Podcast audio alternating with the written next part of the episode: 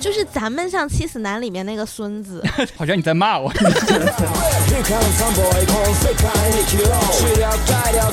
首先是这样的，我有一个暴论啊，这个这个暴论，大家大家听了不要骂啊。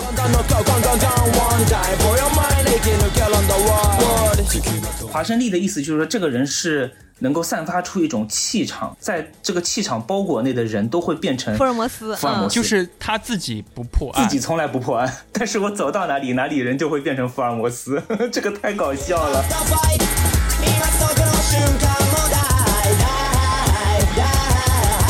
大家好，欢迎收听《偶然误差》。《偶然误差》是一档以名词解释为起点的播客。呃，我会根据当下最感兴趣、我觉得最好玩的词条进行一番解释。当然，解释的过程当中难免会出现一些自然流动的偶然误差。我们要聊的词条叫做“无限流”。关于这期，我同样请到了两位嘉宾。Hello，大家好，我是橙子，没错，又是我。How old is me？啊，Hello，大家好，我是陆月华，又是我。对我们三个组合重组哈，因为上次聊完桌游之后意犹未尽，所以你说说，你把飞天小女警撞了，然后你组了一个飞天小女警是什么意思？我跟橙子聊一这个主题的由头，就是因为我们最近一起看完了啊日剧《重启人生》，发现我们与其说对故事更有的聊，发现对这个设定好像更感兴趣，我们就会一直在在揪啊这个设定好像有 bug，或者说这个设定在某一个作品里边它延展了某一些意思，所以我们今天更想聊这个设定相关的很多。有意思的东西哈。第一个问题还是想先问一下六九九老师，就是你介不介意？嗯，我们在破题的时候会聊，比如它结局的走向是积极的，是消极的，类似这种。就是你给我泄底是吧？要委婉一些，委婉一些。就是想把这个选择权留给你。我我可以啊，我可以，啊因为我我看了之后，我大概能够猜一下它的那个走向。就比如说橙子前面说的积极还是消极，我觉得这个一定是个积极的结局。那可不一定哦，我跟你讲，最后他们都死了。骗人了，这个橙子有点骗人。我你们谢吧，可以啊，因为这个没没有把它当成推理小说看，啊，推理剧看。好的。因为我想，如果提前把陆老师闭麦十分钟，我们聊 是不是有点太不厚道？所以我们不会泄大底，好，可能会提到里面的一些人的选择呀，或者一些设定这样的。现在就简单的介绍一下这个剧讲什么。重启人生这部剧呢，是笨蛋节奏编剧的，对，安藤英主演的一部剧，然后里边有有很多我喜欢和熟悉的女演员。我喜欢夏帆和木南晴夏，超喜欢夏帆，他好像整个剧组是他之前。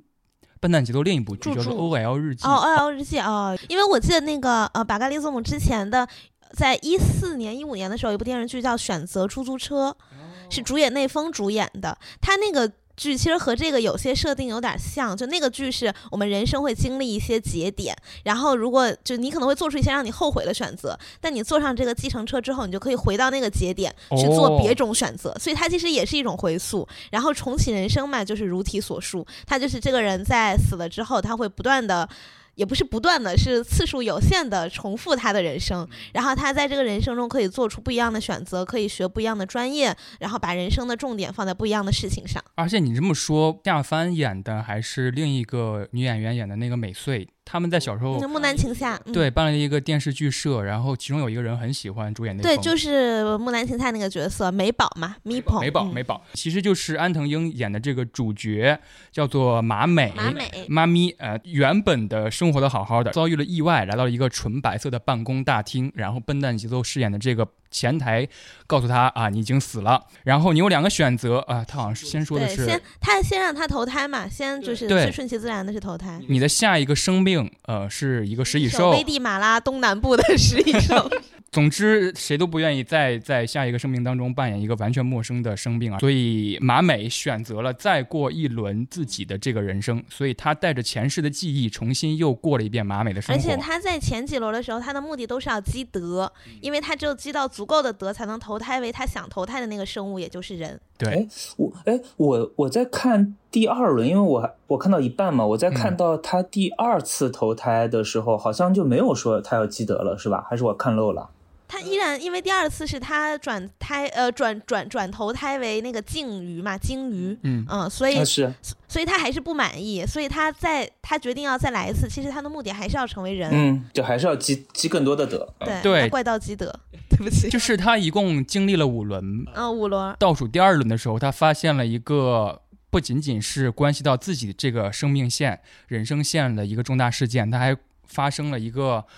关系到他的两个挚友的一个重大的灾难上。啊，但我觉得这个剧是笨蛋节奏的剧，包括他的一些其他的短剧也好，什么很有很有意思一点，就是在这个剧一开始，其实他剧里自己也吐槽了嘛，就是你你重启人生竟然只是要做一些你之前就能做的事情，这也太无聊了吧？但其实这就是我们可能普通人力所能及的事情了。我们如果就算重来一次，也没有办法达到一个多突破的高度，我们可能只能在现在的基础上稍微提高一下下那种感觉。但是到后面，他突然开始真的有了一个那种要拯救一大部分人的那种使命感，等于他一下子把之前对自己的吐槽又回收了。当他完成了这个使命之后，他依然决定回到日常生活中。他们一个当就是回到了政府，然后一个当了那个幼儿园的老师嘛。我觉得这种就是对人的选择和人的力量的极限和最后的归属，是笨蛋节奏很擅长的一个主题。但是你说到这个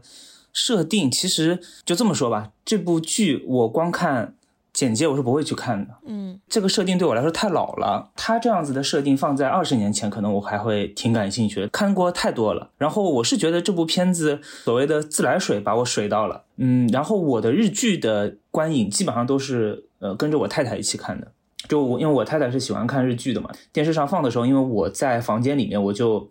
等于是被动的看上那么几眼。有一些日剧就是真的你，你看了几眼之后，哎呀，我就贼喜欢，然后就跟着他就一起看下去了。但是这样子的日剧近些年是越来越少了。我记得上一次是还是河野月子的时候，哦哇，那真的是 老吗？呃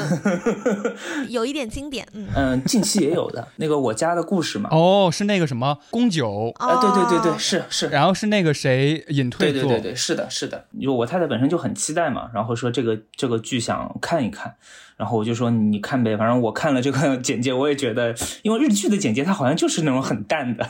哪怕是那种刑事犯罪剧，也都是很淡，说哎这个是一个什么什么部门，然后他们要破一些悬案之类的，就是在我们推理小说看多的。尤其是新本格这种简介看多的 这这个人眼中，这些简介约等于没写，一点信息量都没有给我。嗯，我家的故事是应该是最近看到一个最好看的日剧吧，然后再往后就是就是这个重启人生。对，说说起我家的故事，其实我就是年初的时候刚看完一个剧，叫做《胡玉龙》，啊，是是是，等于说在我家的故事前面一部剧、是讲落雨的，嗯嗯，嗯那个那个也很好看。你你看完了吗我？看完了《胡玉龙》，确实好看啊。非常好看。好好好，我看完我家的故事之后，我说特别喜欢，然后朋友们就纷纷推荐我那个胡雨龙，非常推荐。然后对，我们现在在聊什么？对啊，我们为什么？全部全部剪掉，全部剪掉。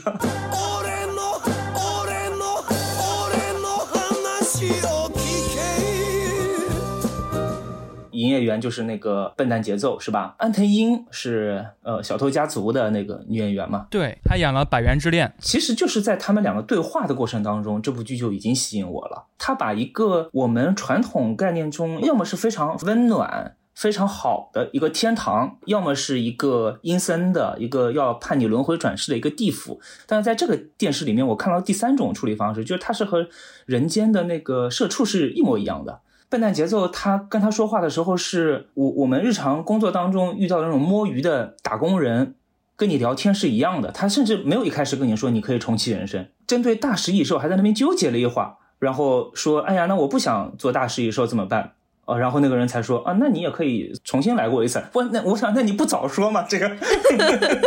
对他就是这样的节奏。他他是笨蛋的节奏是他演短剧的时候就非常就是一种魔幻的人味儿。嗯，就是他有一个短剧叫做呃魔法中年，沿用的设定其实是魔法少女那种设定，但其实是一个中年人拿着一个像小樱那样的魔杖，然后他会魔法，他就一个很中年的展开。他发现他去往了一个家庭，他喜欢的那个和他一起玩的那个小朋友，他想给他用魔法做一些，比如说给他买一个什么玩具汽车啊什么的，都被那个小朋友给很成熟的拒绝了，说不要这样子，这样子会破坏人间的规则。啊，这样子会让别的小朋友嫉妒我，我们不要不要使用魔法。所以这个魔法中年从始至终没有使用过魔法，然后到最后这个魔法中年变成一个天天喝酒，说哎呀嗯我我家的那个我喜欢那个小朋友，我们一起玩耍的小朋友完全不需要我。就是你知道吧，就是中年下岗的那种，就有一种中年危机的感觉。对，所以笨蛋节奏的设定就是这种很有意思。嗯 OK，、嗯说回这个剧哈，在这部剧的中后段，呃，是主角安藤英饰演的马美，她发现不止自己可以重启人生，很多人呢，嗯反正她身边的好几个人都 都重启了人生，而且不止一轮，以及她最好的一个朋友，在她小的时候就去做了飞行员。就是她在前期一直说那个学生会长嘛，说她特别精英，对，这个学生会长他也是重启的，嗯比那个安藤英多一轮儿。然后他重启人生去做机长的原因，就是因为长大后有一架飞机，这个飞机上坐着的两个人就是他和他们那两个好朋友，马美的两个，就是他们之间的好朋友。嗯他们四个原本是好朋友，但是后来因为飞机失事了，其中一个人决定去做机长，阻止这次事故的发生。好一版啊，这个怎么？对，这一版一版味儿出来了啊！对，听到现在为止的听众可能有一个非常大的疑惑，就是为什么还没有解释“无限流”这个词语？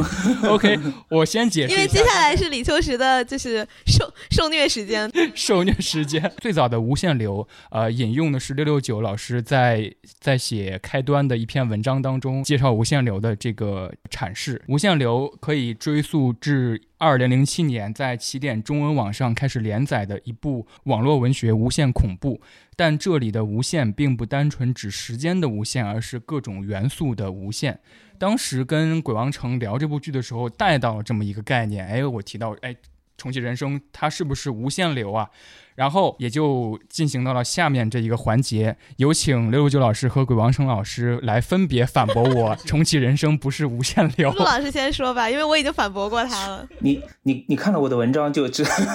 呀，对，其实我已经了解了，对我，我我说一下无限流的概念啊，就是无限流，它所谓的无限，它是指你在这部作品当中什么事情都有可能发生。前几分钟可能主角是生活在二零二三年的中国，嗯就过一段时间他会出现在比如一九六零年的美国啊，或者维多利亚时期的英国，甚至是侏罗纪世界啊，甚至他可能会变成一个火影忍者。呃，或者说和海贼王一起去海上冒险了，这样子的，就是它什么都可以发生，这个叫无限流。呃，为什么说重启人生不是无限流呢？我觉得它更像是局限流，有限流，因为它所有的东西都是固定的，世界观是不开放的。至少我看到目前为止啊，因为你看他每一次经历，他都会遇到这些人，都会发生差不多的事情。因为他他不可能改变时间说，那我原来是一九八几年出生的，我就变成了一九二零年出生，那不可能吧？你在他一次一次的穿越过程当中，其实看到的是同一个嗯，大故事，同世界。同样的背景、同样的设定、同样的人物，只不过里面因为有一些人物关系的不同，有一些人物的选择不同，它故事的走向会开始有一些变化。但是它的变化其实是有顶的，它甚至比一般的作品还要没有超展开的你元素在里面。但是它的一个亮点是在于说，在一个非常有限的一个舞台当中啊、如何把所有的元素都就是出现的线索啊、人物啊都用到位，就是它的能量是比较向内的。嗯，所以我觉得它是局限流啊，这这个也这个也是我原创的一个词啊。听得出来，听得出来是原创。一会儿会出现很多我原创的词，也都是为了规定或者是暂时的画一个范围你，这就落入了语言学的陷阱。呃，而且为了不混淆视听，我们暂时用那个“重启”这个词来形容重启人生发生的这个循环哈。那我有一个问题，其实想问了，刚才我们谈到，比如说像海贼和火影那种算是无限流，就是他去某某个国嘛，比如说天之国。各种设定就是那个贝类的设定，那个贝有音贝有风贝。那我想问，比如说安藤英就是饰演的马美，他这轮人生选择过电视制作人，和下一轮人生选择过，比如说机长。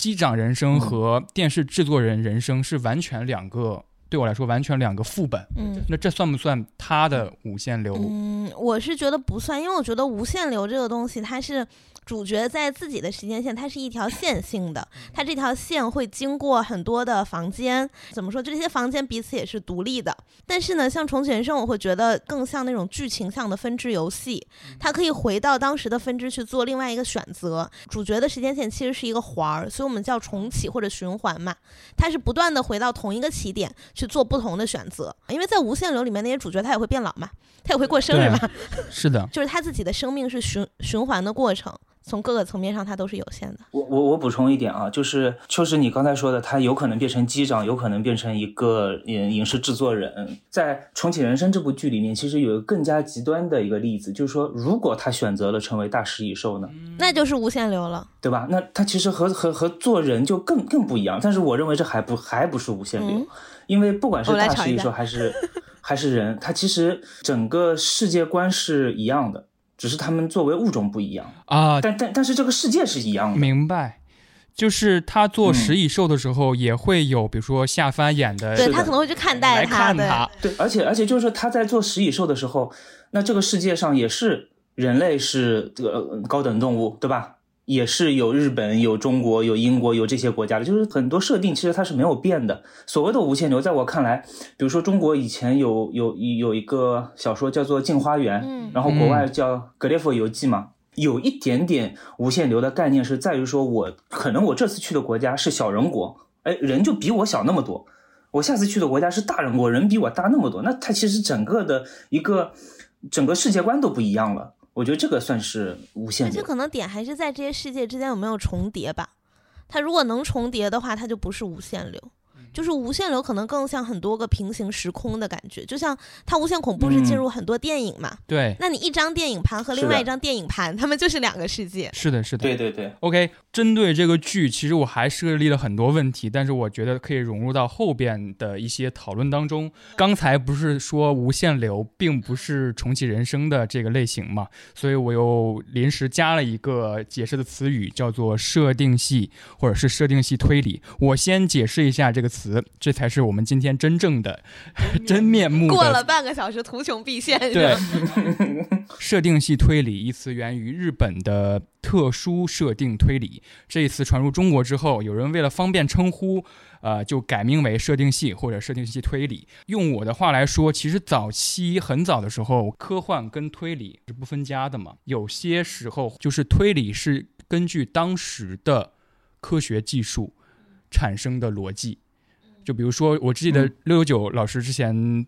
讲过一句话，说推理史是流动的嘛。嗯当时的一些谜团，比如说是用放大镜看到的某些细啊节，现在你其实可以用更多的方式，比如说显微镜等等。验个 DNA 就出来了，根本不用推，是吧？嗯那设定系推理有点像我沿用了一套我自己的设定来完成这篇推理小说。一九九五年出道的西泽保彦，他陆续发表了很多小说，其中有一篇叫做《死了七次的男人》，然后被评为说是时间循环天花板的推理作品。所以嗯西泽保彦当时他推出了一种观念，说即使引入了科幻的设定，只要把这些规定制定的恰到好处，推理小说还是可以写出来的。这嗯大大推动了设定系推理这个类型的发展。没有，因为我觉得，呃，推理小说嘛，它有，比如说有很现实主义的，然后是我们现实生活中完全能想象到的，不管那个人有多变态，有多很神奇的机关啊什么，它都是在现实中能实施的。那还有一部分呢，就是它加了一个背景上去，比如说有些人或许是有超能力，或许是有所谓的一些科技的设定，比如像侦探 AI 这种，嗯又或者是更科幻一点儿，已经出现什么外星人啊什么就就有的没的。那我觉得只要是我们现代的生活做不到的，我就会把它分为一种设定系推理。所以像有些那种用科技很活的，或者是设定在什么赛博朋克时间的，我也会觉得它是设定系推理。但是我想引用六六九老师的一句话：所有的推理小说都是设定系。来了，嗯，真的是。熟读了。那我觉得，那你说，那你说是那像那种警匪故事是是不是呢？那就有请本人来解答一下，他是如何解读这句话的。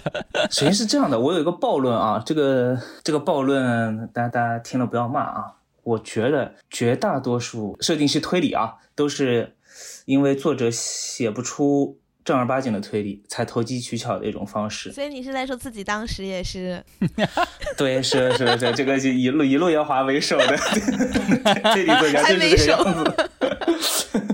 因为我自己有心路历程啊，别的作家我不知道，但我肯定是这样的。就首先是这个样子啊，秋实前面说的非常对，就是科幻和推理不分家。为什么不分家？因为推理小说刚刚开始的时候，它的作用是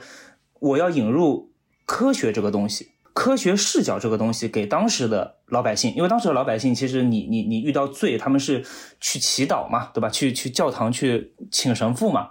这个罪叫 sin s i n。那么到了现代社会，就变成了叫犯罪了。他们就意味着说，你有了罪是必须要接受惩罚的，而不是你去祈个祷就完了，对吧？对不起啊，我说了一个不标准的儿化音，好像，而不是说你你去祈祷，神父宽恕你就完了啊，不是这个样子的，对吧？即便上帝宽恕你了，这个法律也不会宽恕你，因为工业革命之后，其实是社会是需要法律来维护的嘛，而不是人情世故来维护了。怎么样让大家去知道，就是所谓的法律，你犯什么样的罪，你会受到什么样惩罚？不管你怎么去掩盖自己的罪行，都会有人来揪出来的呢？就会引入到一个推理小说开始诞生了啊！它是会告诉你说，怎么样去科学的去破案，它其实是一种有具有教化性的作用啊！只是对当事人来说，可能里面的某些科学知识是新知。这个其实和科幻小说和儒勒·凡尔纳那种小说其实是差不多的，只是他们的小说如果要实现的话，可能要再往后推一点。而推理小说里面的那些新的知识，可能就在现在，嗯，就是你当前你只要知道了，那么你就是习得了。其实推理小说发展到现在，中间又经过了几轮的呃迭代和演变嘛。其实当时的这个初衷已经变掉了。为什么？因为我们现在每个人。对我我们这里是受过九年制义务教育的嘛，你其实其实教育质量比起当时的一八四一年或者说上世纪九十年代的那些人来说是要好很多的。基本上的一些科学常识，我们是不用去通过文艺作品来告诉我们了，书本或者说是呃课堂上面都是会学到的。那么推理小说它就慢慢的变成了一种娱乐的，我不可能告诉你一些新的知识了嘛。你懂得说不定还比我多呢，啊，于是推理小说当中的这个谜底的意外性，你想象不到的切入点，它就变得至关重要了。然后发展到现在，其实推理小说已经越来越卷了，确实是啊，有很多经典的一些思路都已经写过了，不是说轨迹写完了，但是轨迹它是有思路的嘛，你一个轨迹思路，你可以写一百本小说都不重样的，但是你作为一个职业的推理作家来说，你你你。你肯定要去想一个别人没有想过的思路，但这种思路其实越来越少了。那怎么办呢？我为了让自己开宗立派，我为了让自己的小说就是能够啊开启一个什么样新时代也好，或者说怎么样也好，那我必须去在其他的地方动一些脑筋。那我认为，呃，设定系推理就是他们动的一个脑筋，就是我不在谜底上面去给你玩花活了，因为谜底已经卷到这种这种程度，我已经我已经卷不上去了。啊！但是我保证了谜底，我是合及格的。只做到这种程度的话，我的这部作品分量是不够的。那怎么办？我在谜面上面卷，因为谜面之前没有人卷过，最多就是说我杀一个人变成了杀三个人、五个人，变成连环杀人嘛。最多就是说，啊，我我原来是一个在密室里面捅死的，现在我这个密室变成了三重密室，就是无非就是这样卷了。但是设定系引入之后，哇，这个谜面的部分就变得五花八门了。所以你看，前面提到西泽保彦那本《死了七次的男人》，你单从推理小说的故事来看，其实他的故事是比较的传统的，无非就是一个人老人死了嘛，我作为一个他的亲属，那我要去拯救他也好，然后去找出凶手也好，那你说他的死法有什么离奇吗？也没有，他的谜底有多少离奇吧？其实也没有，但是他就是因为引入了说我可以无限的去。呃，不是无限啊，就是我可以活七次，找七次这个凶手，在在这个七次的过程当中，我可以失败，前六次无所谓的，我只要把第七次成功了，我就我就行。整个故事的就复杂度就一下子就变多了。就你看西德保彦那边一九九五年的嘛，到现在又过去多少年了？二十八年，因为我九五年出生的。好的，那你想又过去这么多年了，就是。所有的新本格推理作家也开始往明面上面去卷了，嗯，是的。那么你卷到现在，你你还能有什么地方卷呢？我无非就是说，那我就想一个别人没有想过的一个设定吧，因为这个设定是我想的，所以我总能知道。一开始在想的时候，我就能发现里面的漏洞是什么啊，然后我给你做一个意外的解答。相比起传统的那种硬桥硬马的本格推理来说，这样子的作品反而是有点偷懒的，尤其是那些整个故事比较的平庸啊，一开始就是一个新鲜的设定给你，最后呢利用了这个设定，告诉你一个轨迹，就仅此而已的。我觉得这样子的作品绝对是属于偷懒的作品。我有一类特别喜欢的作品，就是那种民也不算民俗吧，就是化化用民俗或童话故事的，比如说像《爱丽丝最恶奇境》或者是《青柳碧人》的那种小说。嗯，然后因为我对那些小故事、小寓言呀或者小童话都很熟悉，所以我反而会想看他要怎么把一些可能比较传统的密室啊或者暴风雪山庄和这个故事融合在一起，然后用这个设定中的一些东西来解这个谜。嗯，所以我觉得这个如果要是你能用得好，能解得好，这个我会非常佩服这位作者。那是不是属于鬼王城的无限流沉浸了嘛？沉浸阅读了，只不过进入是一个这个设定里的全新世界。当一个人在看五在看很多本小说，你能够全身心的投入的时候，那就是你的无限流，哎，这个这个见解非常的，对吧？嗯没有想到，嗯其实刚才呃六六九老师提到很多点，我都很赞同，而且恰巧解答了我很多的一些疑问。比如说，他用娱乐小说这个口吻来解读，其实就是提出读者想不到的一些逻辑意外。当然，这个逻辑意外，比如说按照刚才那个逻辑，就是在本格推理下已经来到边疆了，我们要开展一个可以开展一个新的领域。而且刚才六九老师提到，就是那个推理小说最开始是用科学的逻辑来看待事情，就比如说最近的一部电影是那个《毒舌律师》。它其实里边推广了一个知识点：当人失血过多的时候，会非常非常的口渴，嗯，对呀、但是如果你喝水的话，就会死。对，嗯它通过很多，比如说像推理小说这种，像也有法庭推理这种类型嘛，通过作品来其实给你传达一些，比如说科学的逻辑。是的。很多硬汉派其实都介绍了很多，不管是法律也好，还是法医知识也好。还有那个阿加莎·克里斯蒂的第一本长篇小说《斯塔尔斯庄园奇案啊，》，斯塔尔斯当时为什么这么受欢迎？当然，一方面是他确实写的很好啊，其其中有一个非常重要的点，就是他在里面介绍了某种毒药的某种特性。啊，对，对，就是就这个点，其实是当时的人特别特别在意的，觉得说哇，原来就你我又学会了知识，然后同时这又是个好看嗯的故事，这个知识又是不假的。然后当时报纸上是会有一些其他的学者出来帮他背书的，他他不仅仅是一个轨迹的意外性，而是让当时的人学到了一些知识。刚才我们从重启人生聊起，然后把重启人生和无限流做了不等号的 这个逻辑关联，从无限流这个词语往后退了一步，往后退到了设设定系这个词语这个概念上面。其实我之前看六十九老师的那个文章里边写，他把设定系规划为了世界系和能力系太。中二了，这个 请直面自己的作品，谢谢。我我是这么写的吗？我忘记了。看《火影忍者》的感觉很能力系好像是我做了一些记忆的编辑。呃，您当时刚才应该提的是世界观下的设定啊和个人上的设定。哦哦，懂了。那果然是你做了一些编辑。能力系，这有点像是一个什么恶魔果实一样的东西。想请六六九老师解释一下。这么比喻吧，这个比喻是源自于石晨老师的一个比喻，就是当时我们聊设定系的时候，他他说到什么叫设定系啊？就是说，原来写推理小说是下国际象棋，作者摆好了棋盘，摆好了一个残局，读者来和作者下。嗯，但是呢，你这个马怎么跳，什么这个这个女王怎么走，它都是有规范的，对吧？好，设定系就是说，突然有一天，这个作者说我们不玩这个国际象棋了，我原创了一种棋，我们玩这个吧。那对于读者来说，这个棋是新的呀，我第一次玩，我都不知道。然后我就简单的听你讲了一下规则，我却要下赢你，这是下不赢的吧？嗯、世界观的设定就是所谓的换了一种棋。嗯、推理小说当中，嗯、诗人庄谜案有有有僵尸的设定出来了，僵尸围城，然后里面的人出现了，呃，连环杀人案。传统我们是暴风雪山庄嘛，它其实改的不多，但是你不管怎么样，有僵尸的一个呃丧尸的一个设定，肯定是和现现实生活是不一样的。还有是新星出版社出的那本《生尸之死》，那本书我特别喜，欢那也是啊，那本书的出版要比《七死男》要早啊，所以《七死男》并不是第一本那个设定系，比他早的作品还有很多，《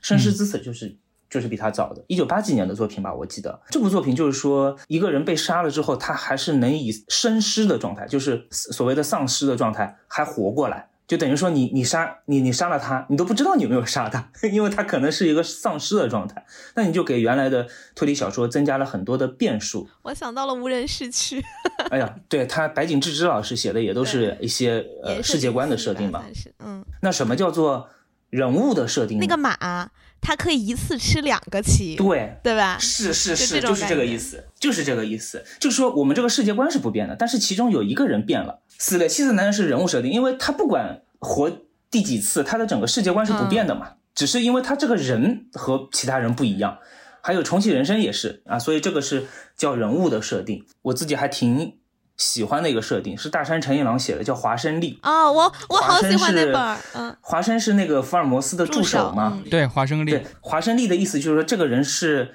能够散发出一种气场，这种气场只要散发出来，他是在这个气场包裹内的人都会变成福尔摩斯，嗯福尔摩斯，对对，就是拥有福尔摩斯一样的破案能力。啊，这这个设定就很有意思啊。就是他自己不破案对他，可以给周围人加 buff，自己从来不破案，但是我走到哪里，哪里人就会变成福尔摩斯，这个太搞笑了。如果没有他，那么也就没有名侦探存在。嗯，是的，就他其实还探讨了一个说，其实侦探也是依托于助手的一个比较深层次的一个哲学在里面。但是这这个不重要，重要的是这个故事当中只有他是有所谓的一种特异功能的。buff 系，辅助对，，这个就是人物设定。不不行了，越说越像那个恶魔果实。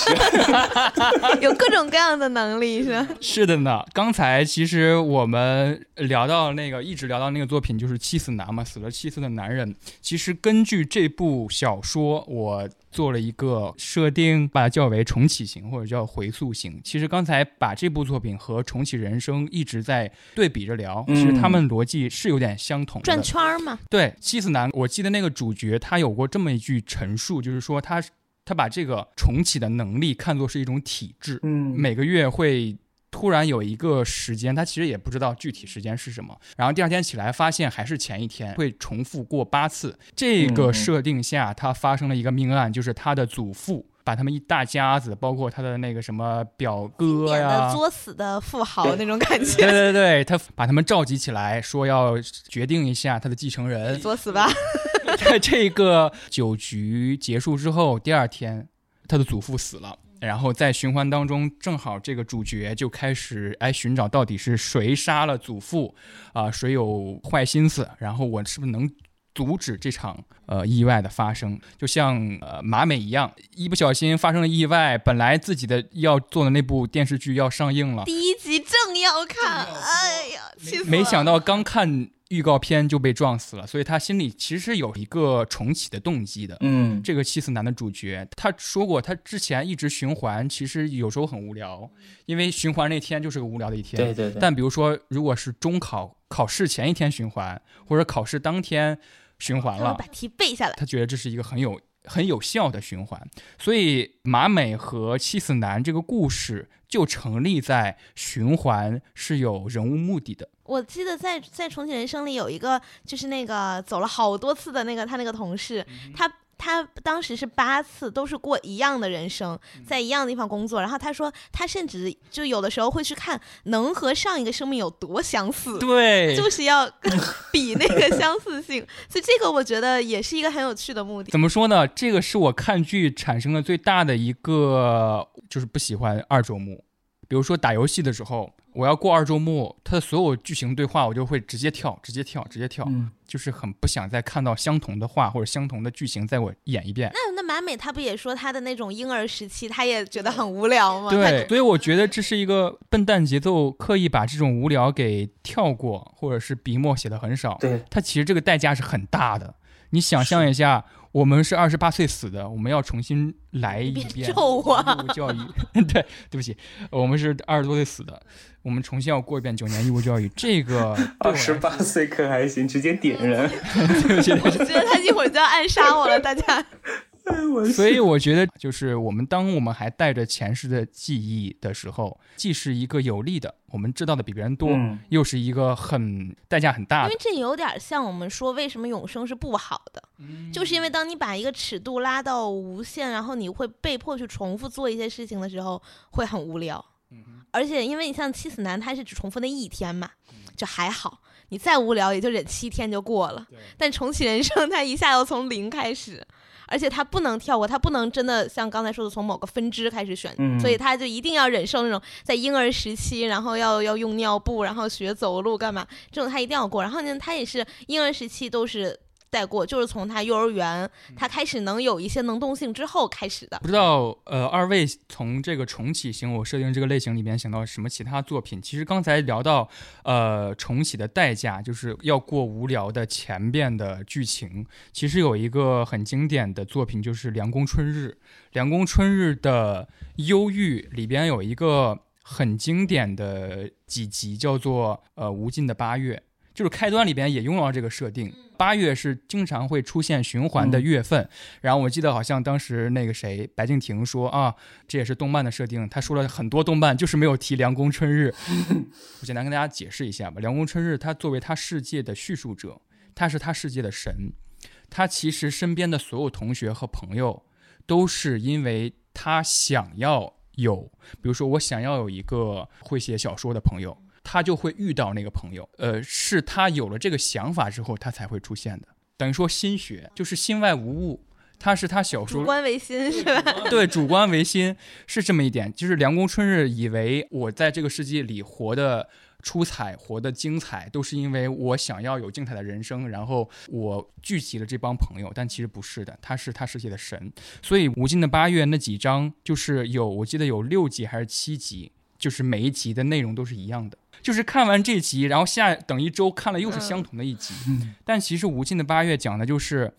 呃，凉宫春日在那个八月过得很不开心，嗯我们可能暑假都会经历，说啊，这一暑假怎么这么快过去了？我还没有去钓鱼，我还没有说什么，我还没有去游泳，我还没有去哪个地方玩。我觉得这个暑假我没有过完，我还想继续过，所以就无限的在八月里边轮回它。是真的每一集都一样，但如果是一模一样的话，我觉得很神啊。好像有一点点微小的不一样，就是比如说这个轮回里边，可能某一个，比如说钓金鱼的摊位，它有几件人物的衣服，或者是他们嗯背景人物说的话是不一样的。我为什么说是代价呢？就是梁公春日旁边有一个叫做长门的一个朋友，他其实已经经历了过无尽的八月，经历了一万多次。哦，哦，这个轮回他已经看过很多个轮回的轮回了。嗯因为这个设定它也有点有点科幻，就是这个长门这个角色，他其实是一个人工智能 AI。嗯呃，凉宫春日有一天说，要是有一个人工智能嗯 AI 做我朋友就好了。嗯长门经过了一万多次无尽的八月轮回之后，他崩溃了。他嗯崩溃的一个举动，就是把这个世界给摧毁掉了，就是把有凉宫春日作为叙述主角的世世界给摧毁掉了，然后让凉宫春日和其他所有人都相聚不到一起，这变成了一个新的剧场版。所以我觉得。重启人生只是重启了五轮、六六轮轮，最多六轮是真理重启的六轮。如果他真的重启了一万多轮，就会变得，就是因为你的人生已经无限长了嘛。你已经不想活了，你ミラクルミクリンリンミミミラク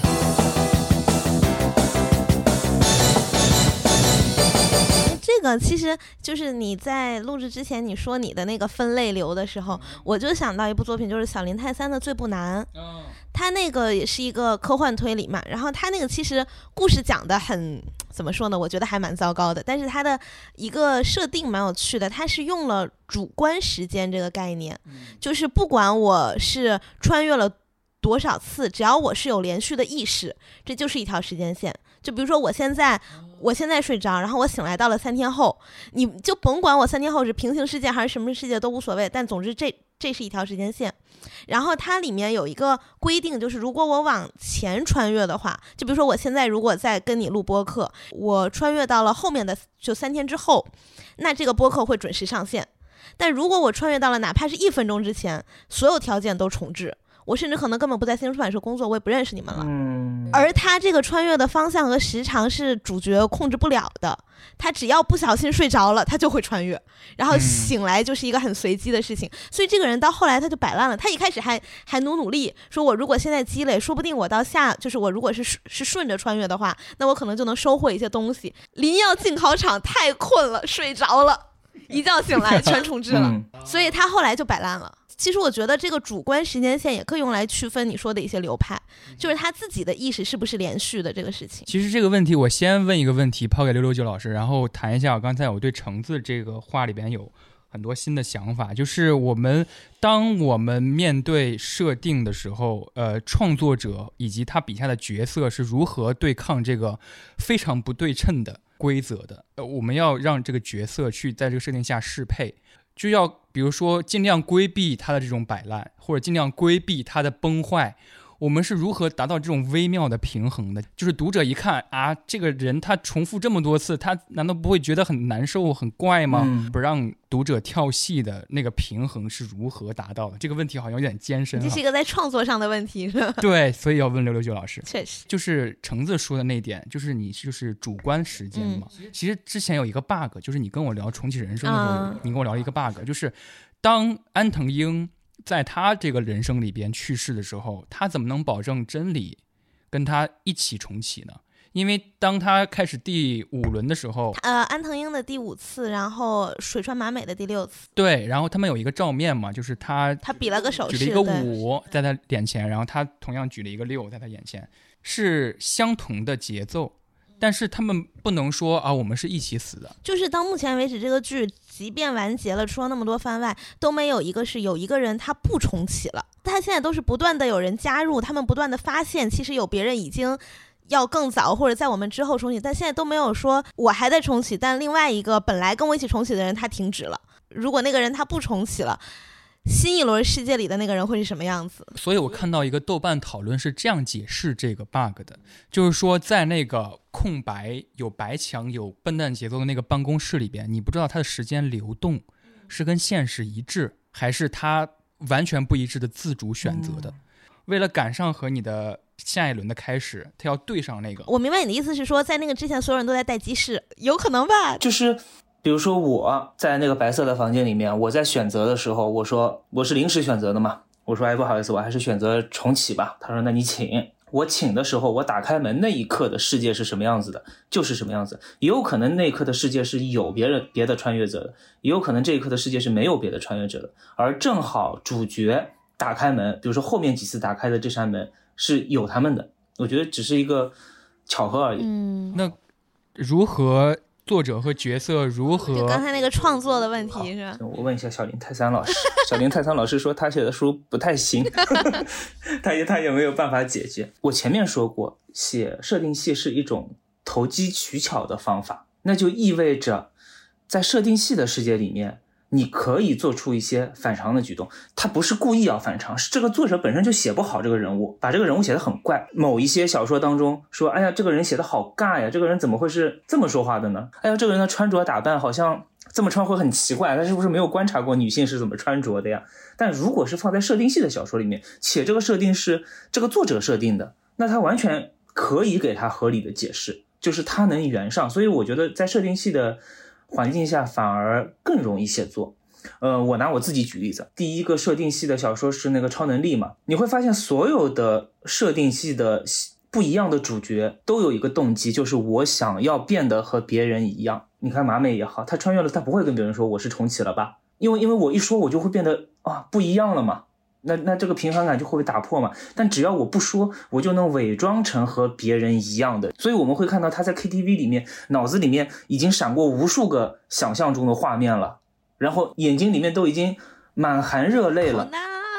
他的反应其实是奇怪的吧，在当时看来，嗯，但是只有观众知道他的反应不奇怪，因为我们知道他身上怀揣的秘密，所以他奇怪一点没关系，就是观众是可以去自己脑补的，把这个奇怪给契合上的。我《超能力侦探事务所》里面的人物啊，比如说叶飞刀，他在处理某些事情或者说说话的时候，他也会很奇怪。但是读者不会太在意这个东西，因为他本来就是不正常的人嘛。一个都那么不正常的人了，他说出一句稍微显得有些奇怪的话，又怎么样了呢？尤其是他想做的，其实也就是和别人一样嘛。那在这个过程当中，势必会出现一些参差，就会出现一些偶然的误差，就就用我们行 行内的话说，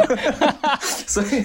那这个这个误差大家是可以接受的呀。哎其实我还挺喜欢看这种设定系的，因为我觉得虽然说它可能在某种程度上是个偷懒儿，但是其实也是对作者的一个考验，嗯，因为他必须要能在自己的世界里要能圆回来。对，所以如果你比如说你当时谜面玩的太花，然后当然你在谜底或者你在中间可以不断的给他加设定，给他加什么他又怎么样，他又特别聪明，他要干嘛？但如果你最后这个逻辑圆不回来，那其实会遭受怎么说？那其实这个作品就是他的评价会更差。所以我觉得这是对作者一个很大的考验。你在 Q 谁啊？没有，我在 Q 小林泰三了。啊，是，那没问题了。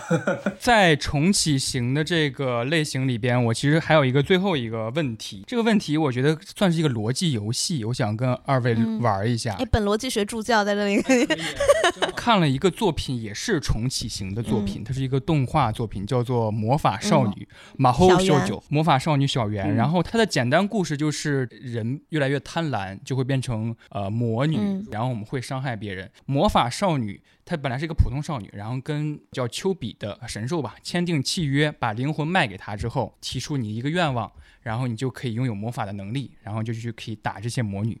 就是这么一个世界观，就是世界系了。嗯就是里边一个魔女，她在成为魔法少女的时候许的那个愿望是我可以控制时间，嗯，所以她可以回溯时间，她也可以暂停时间。咋哇了都这这么打广告的，本社作品，没想到吧？她拥有这个愿望的原因，是因为她想拯救她一个朋友，就叫做小圆。因为小圆在她的那个原本的世界里边，是跟丘比签订契约成为了魔女，但是最后在一个跟很强的一个怪兽斗争的时候死去了，所以他想拥有这个控制时间的魔法，让小圆最开始不要当魔女。然后他发现，无论怎么回溯时间去阻止小圆成为魔女，小圆最后都会因为其他一些原因都成为魔女。你这是因果论替身。对，就是因果论。为什么小圆一定会成为魔女呢？因为她的魔法少女的能量实在太大了，就是因为你不断的回溯时间，然后你回溯时间的原因也是因为小圆，所以时间在你手上扭曲了太多次，这个扭曲的力量全部是因为小圆。造的业太多了。在重启人生里边，当真理他发现哦，我的两个朋友会因为坐飞机失事，然后他在下一轮人生里边就决定成为机长。成为机长之后，还是会因为什么事儿，还是会失事。死神来了，在第二轮、第三轮，一直到第五轮的时候，还是会失事。那么，我是不是可以说，在第一轮人生里边，他没有当机长，飞机失事了，不是他的错。但是在第二轮里边，唯一的变量是他当了机长。那他当机长，是不是就是飞机失事的因？我觉得这个是要看作者自己如何看待这个世界。如果他作者自己的理念是所谓宿宿命论，就不管怎么样，就阎王要你三更死，你活不到白天，对吧？那就像死神来了一样，就不管你怎么逃，你多厉害，你找什么手段，你都得死。但是如果这个作者是觉得人定胜天，我们可以靠自己力量去改变，夏日重现，他不就通过不断的循环，然后最后找到了那个 boss，并且打败了他嘛？所以这个就是要看，我觉得要看作者自己的观念了。但是最后不是也是马美参与了，他们才拯救了整个飞机吗？也可能他一个人的力量就是不够啊，就是他这个东西就是太大了。这已经把我给卸完了。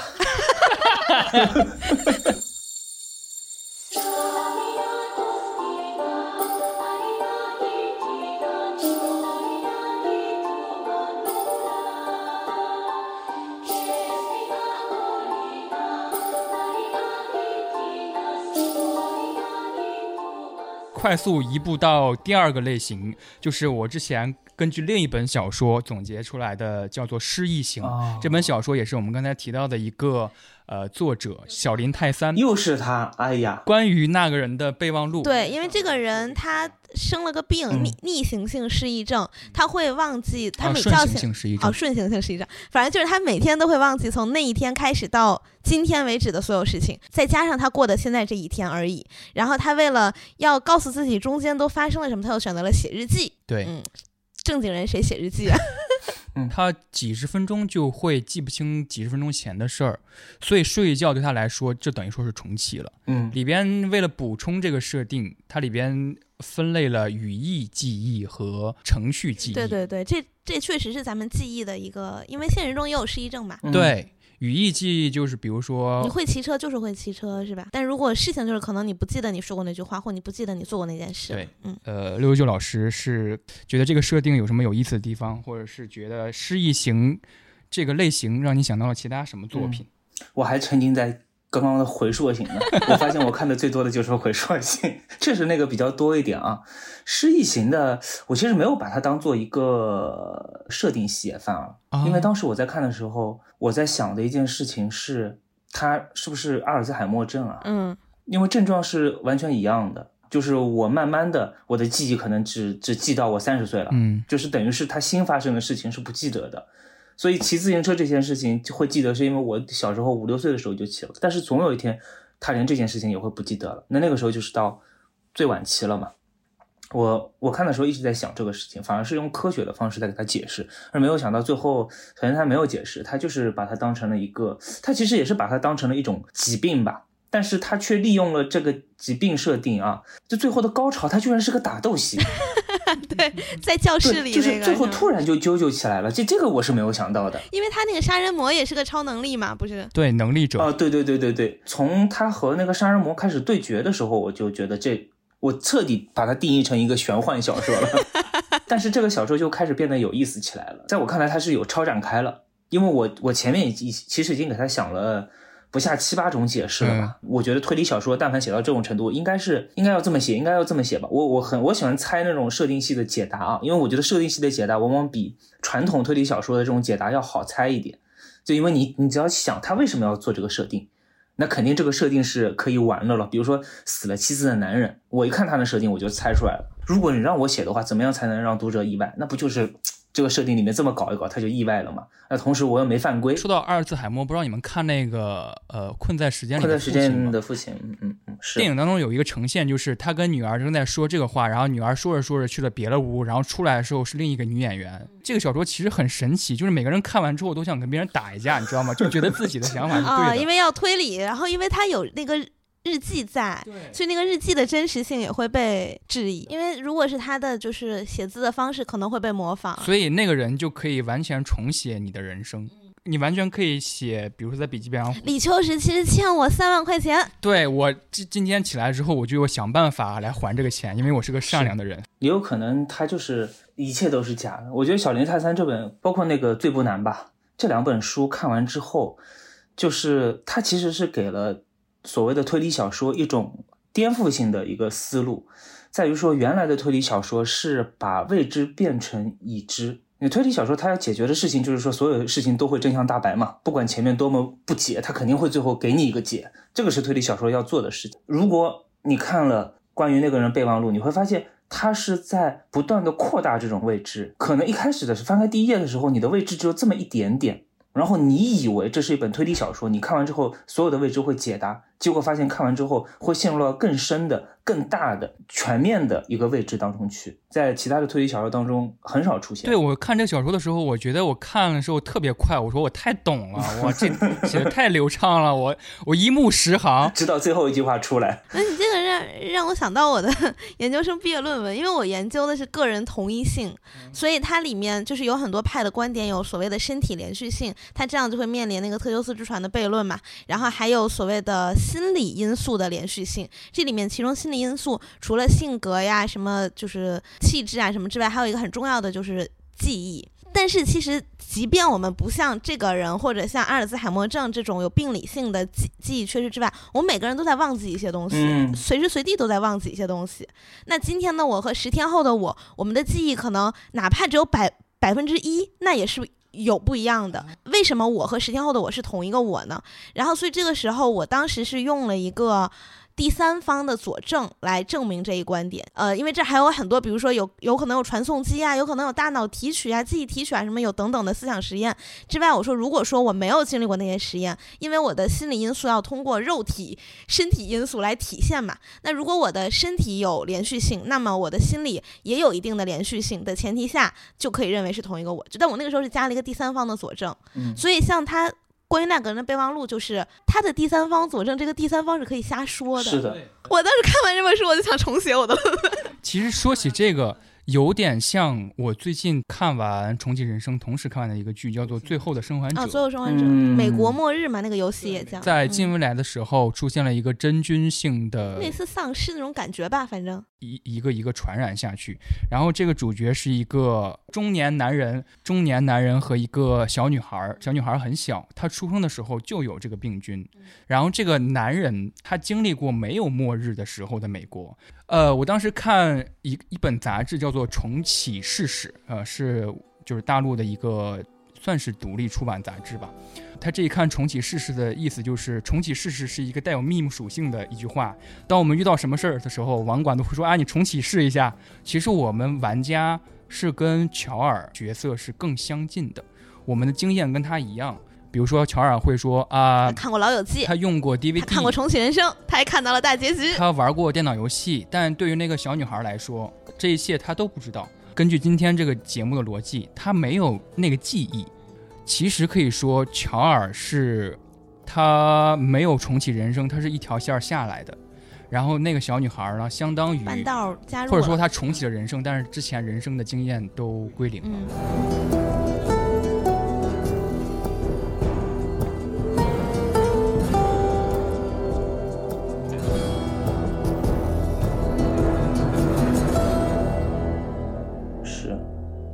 嗯，我要不回到那个前面秋实问的话题吧，嗯。也是刚刚想了想，感谢大家给我拖时间，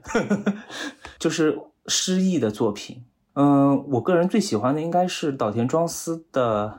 一帮骑士》哦，这个应该算诗意的作品吧，就是我什么都不记得了，然后是有一本有一本日记，好像是，他也是手记那种感觉。对对对对对，然后是通过手记来去寻找我的记忆，大概是这个样子的一个一个设定。那这个在推理小说当中就比较常见了，但这没有任何的科幻设定。有一本还算比较有一点科幻设定，就是人物设定的是那个叫今日子的备忘录那个，啊有有哦有动画片的，西尾维新写的，新垣结衣，新垣结衣演的，呃，日剧是吧？对他好像有动画片吧？呃，好像是有动画的，因为他那个呃新垣结衣的形象是很很漫改的。对对对，但因为他原原作就是那种那种轻小说嘛，他的设定比较有意思的点就在于说，他是这个侦探有记忆的障碍，就是他的记忆好像是只能维持一天。嗯，对，你想，你想，一个侦探只能维持一天，那多么的可怕！就是一般我们搜一个案子，我第二天我把昨天的线索全部都忘记了，那我永远都追不到凶手。但他厉害就厉害在，他必须要在一天之内完成这个破案。嗯，就是他等于是给他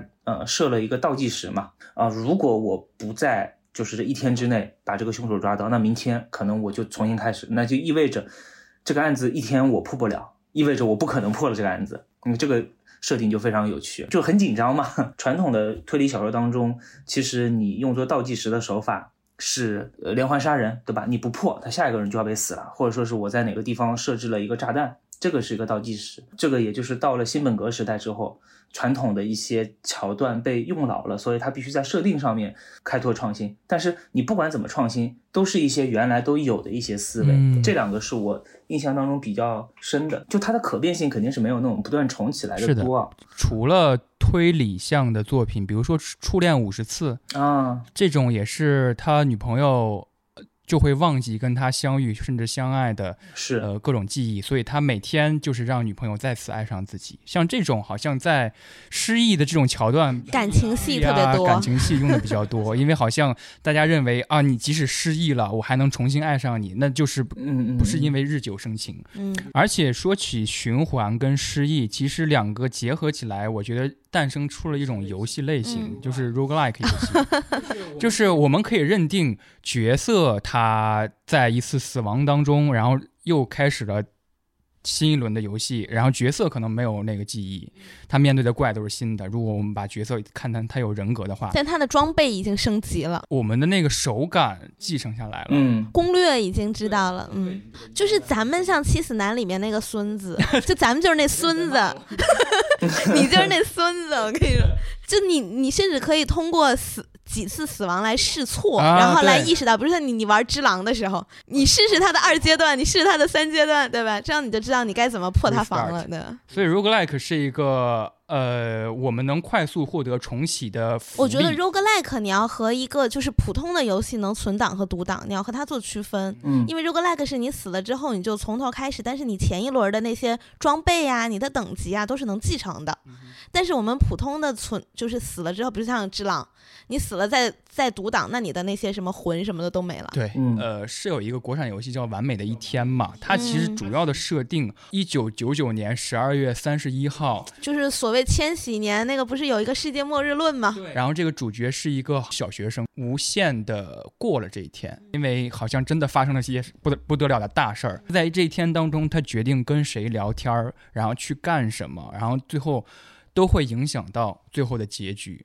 然后这其实里边带到一个很重要的设定，就是蝴蝶效应嘛。主角在无无论哪次人生里边，他做了一小一小小的细节的事情，都会发生改变。刚才是聊了回溯型和失忆型，然后最后一个我设定了一个型叫做穿越型，同样用了一本小说叫做《时空旅行者的沙漏》。大家都知道那部电影《时空旅行者的妻子》，就会让大家想到那部电影。然后他这个的意思就是说，好像是有这么一对儿恋人，呃，女生的家族受到了一种诅咒，因为很久之前的一个事情。然后这个男主呢，就要，就他就想穿越回去，然后解决那个事情，来解除女主家族的诅咒。我觉得他这个故事除了这种故事上的设定之外，它的规则有一个很有趣的，就是同一个时空只能有一个人。就比如说我一九九五年出生，到现在是二零二三年，我如果穿越到了一九九六年，那我和当时的我就抵消了。所以其实这个规则、这个设定也被他用来，就是做了一些犯罪吧。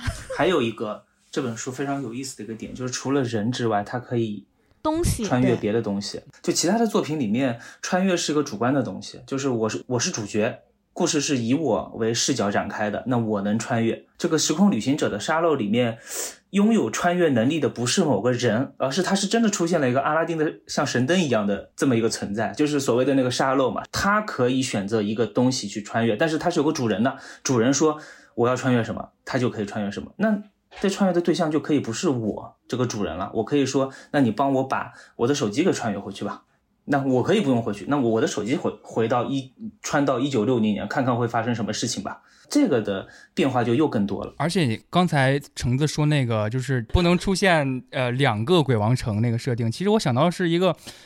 哈利波特与阿兹卡班的囚徒》，赫敏用那个像是穿越的一个沙漏，就是他们穿回到了一个时间段儿，他为了拯救小天狼星嘛，啊，对对对，嗯所以他们嗯。其实，在那个时空下是有另一个哈利波特的，但是他们不能互相相见。里边有一个重要的情节，就是哈利波特要回到一个湖边，因为在那个湖边，他声称自己遭受到摄魂怪攻击的时候，看到了他父亲的守护神，但没想到那个守护神是他自己召唤出来的，就是他等不到他父亲，然后他自己做了那个守护自己的那个守护神。这种东西也是要看作者自己的设定。你可以设置成平行时空，嗯你也可以设置成有祖父悖论。比如像复联，他就用了个多重宇宙。在准备这个设定系节目的时候，程程程还给我推荐了一个漫画，叫做《杀戮都市》嘛。我超喜欢杠次，我看了好多遍。对，《杀戮都市》其实综合了我们之前聊的回溯型和穿越型。人死了之后，你会穿越到一个房间，那个房间都是今天晚上死的人，就是那个黑球会告诉你们啊，外星人某某外星人入侵了，你们去某一个地方把他杀死。呃，这出现了一个设定，就是你死了之后，其实真实世界当中还有你吗？我觉得他好像在至少在杠次这个漫画里，他把这个有点模糊化了。他没有说就是是我的意识到了那个房间，然后其实现实中的我在医院躺着，还是怎么说？因为毕竟我还要回到现实世界来杀那些外星人，而且除此之外，后来他们在一个有点像休息期间的时候，也确实是回到了现实世界。漫画里边用一句话带过了这个穿越型里边会遇到的这个异地登陆不能出现两个人的问题。欧浩兹是说，你就想象一下，你是这个文件的副本，等于它其实没有机制上的毁灭，它是让你自主的去规避相见这件事情。就是知道咱们要就重启人生聊这一集的时候，就很想问，就是大家如果能重启自己的人生，你会选择怎么过？然后我那个时候就认真的回想了一下我我的人生，然后我觉得我从就是目前这二十八年吧，也不知道还会再延续多久。我所有的遗憾都是我力所不能及的，嗯对，是一些更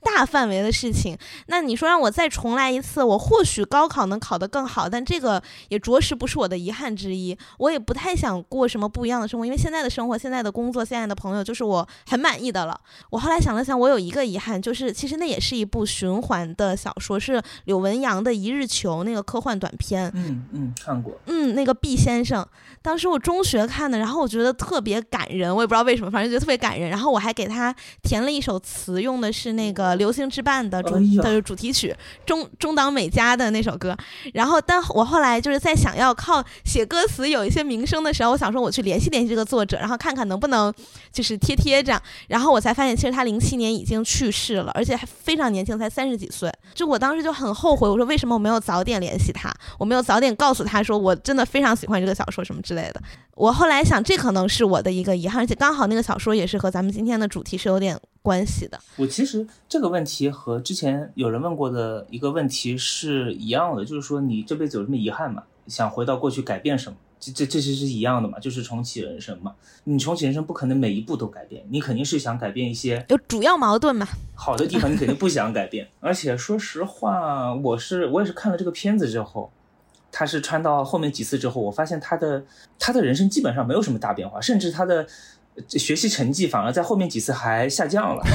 嗯，他他没那么努力了就。按理来说说啊，我这次没考好，我下辈子肯定是要更厉害。他第一次确实更厉害了，但是到了第三、第二次、第三次的时候，整个人无聊住了。我在想，可能嗯和橙子差不多吧，因为嗯你个人的能力是有限的，就是你出生的环境、你认识的人，其实它决定了很多的东西。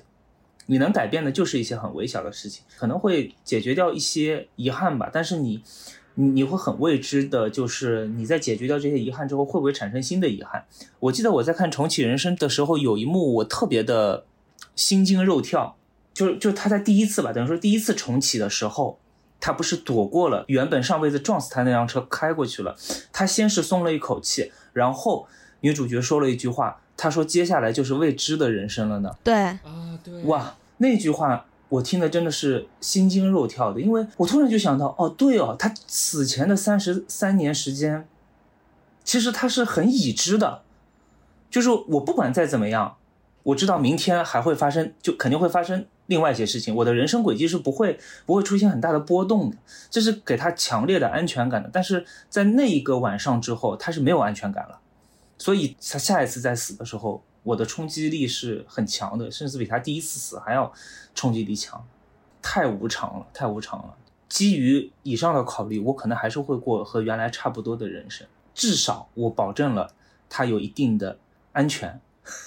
就是我知道我上辈子活了多久，那我至少嗯那几十年时间里面，我是在我的掌控范围之内的。我可能会做一些比较微小的调整，让我的每一天过得更开心那么一点点。就是你让我去再去做一些很出格的事情，不了吧？那我可能我连上辈子的命都活不到。对，就是像很多人说的什么你备个彩票啊那种的，我觉得这个真的那不不很冒险这这个就彻底彻底打乱了。对我的答案真的是跟六九老师一样的，就是我我可能没有那么具体啊，就是一定是跟上一次一模一样，会做一些小的改变。我人生当中有无数次，可能我比较胆小，或者是比较完美主义，很多次都会觉得好懊悔啊，就说要今天要是真的能重来就好了，就是那你要学李白，就是有很多哀叹，好像程度已经非常之深了。但是我现在回想，我现在只能记住那个哀叹，我记不住那个事儿是什么了。嗯即使我非当时非常的想重来，再过一周就会发现，我现在只能记住那个情绪了。就那个点其实没有那么对，那个点可能真的没那么重要。如果我真的为了一件事儿再去重来人生，后来我发现啊，原来我就是为了这件事儿重来的，代价又大了一点。而且就如果我们真的有随时随地能你想从什么时候重来就从什么时候重来的能力，其实会陷入一种漩涡，因为你永远不满意。所以我最不想拥有的能力就是能够重来的这个能力。嗯我觉得就像刘九老师说，交付给未知是最好的。但是恰巧刚才刘九老师谈到的，就是会有一些微小的改变。其实我想到是另外一个电影，叫做《红长袖的这是对那是错》。这个电影其实是由两部分组成，第一部片叫做。那是错，这是对。然后第二部分叫做这是错，那是对。第一部分是一个呃什么地下小众导演，呃，一个城市做讲座的时候，突然认识到了一个一见钟情的一个女的，然后跟她呃聊天儿，然后我请你去喝咖啡吧。那个女的还是个画家，说我去你工作室看一看嘛。然后在他画画的时候，他一直夸哇你画的好漂亮，都是那种你知道吗？场面话，很有目的性的。然后后来那个女的说，要不你跟我去，跟我朋友一起喝喝个酒，吃个饭。然后他就去了。然后那个女画家就说，刚才这个导演还夸我画画的好来着，说我什么什么有才能什么的。然后他的朋友说，啊，我知道这个导演，他之前在电视节目里总说这几句话。啊，他是一个 AI 是吗？原来夸人就会这几句话，他不是真心的。嗯，他那个朋友说，哎，我记得导演你好像结婚了吧？啊，然后那个导演又没办法说，哎，是我结婚了什么的。那个女画家就巨尴尬。上半部分结束了，然后下半部分是那个青年导演还是遇到这个人，但是呢不一样了，就是他夸的特别走心。他说你其实画这一点画的不是特别好，就是特别具有诚意的。呃，和朋友的酒局，就是重演那个酒局的时候，他会跟他朋友真诚的交流，也会说他自己的问题，然后他还主动坦白了，说我其实有一个妻子。然后我们过得不愉快，但是我跟你作为一个朋友很开心什么的，这个算什么循环里？他跟这个女画家其实成了很要好的朋友，然后这个女画家后来还去看了他的电影，然后这个故事就结束了。所谓的这时错那时对，或者说这时对那时错，其实无非就是几个举动而已。但这个如果你不尝试，你不知道结果。就像这个电影的一个逻辑一样，只要真心就够了。而且你只要与人为善，你收获的都是善果啊！你不管结果会会不会更好，但但我我总觉得不管结果怎么样，嗯，相对来说，肯定是一轮比一轮过得好的，我总是这么认为的。刚才鬼王城谈到的那个忒修斯之船嘛，其实有一个庞贝悖论，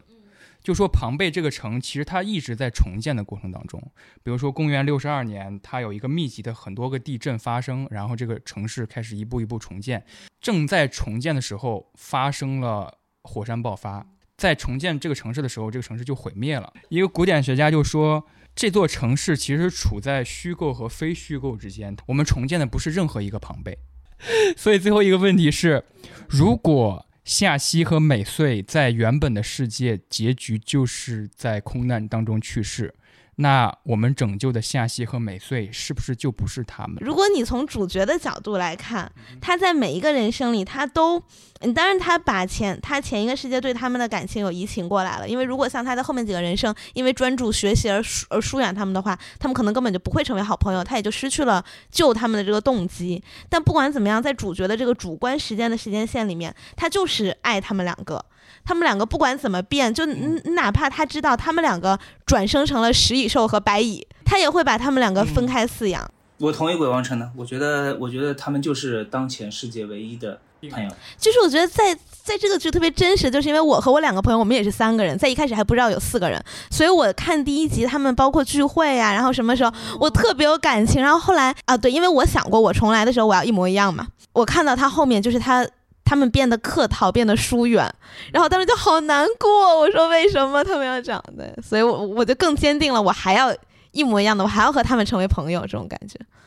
所以我觉得这个是因为友情确实和爱情啊什么的相比，它可能时间更长，或者它的和利益相相关没有那么多，就是它更容易维系。非常感谢两位。然后今天聊了很多关于设定系的各种作品，然后也感谢不在场的第四位，嗯他应该是去参加他的这轮人生了，嗯然后在未来会拯救我们啊好吧啊，三个。是这样，所以我们三个未来会出什么事情啊？咱们三个会一起出什么事情啊？开玩笑，开玩笑，泣いたのは没有啦。僕だ就是在点你。请请一顿饭不够啊！我跟你说。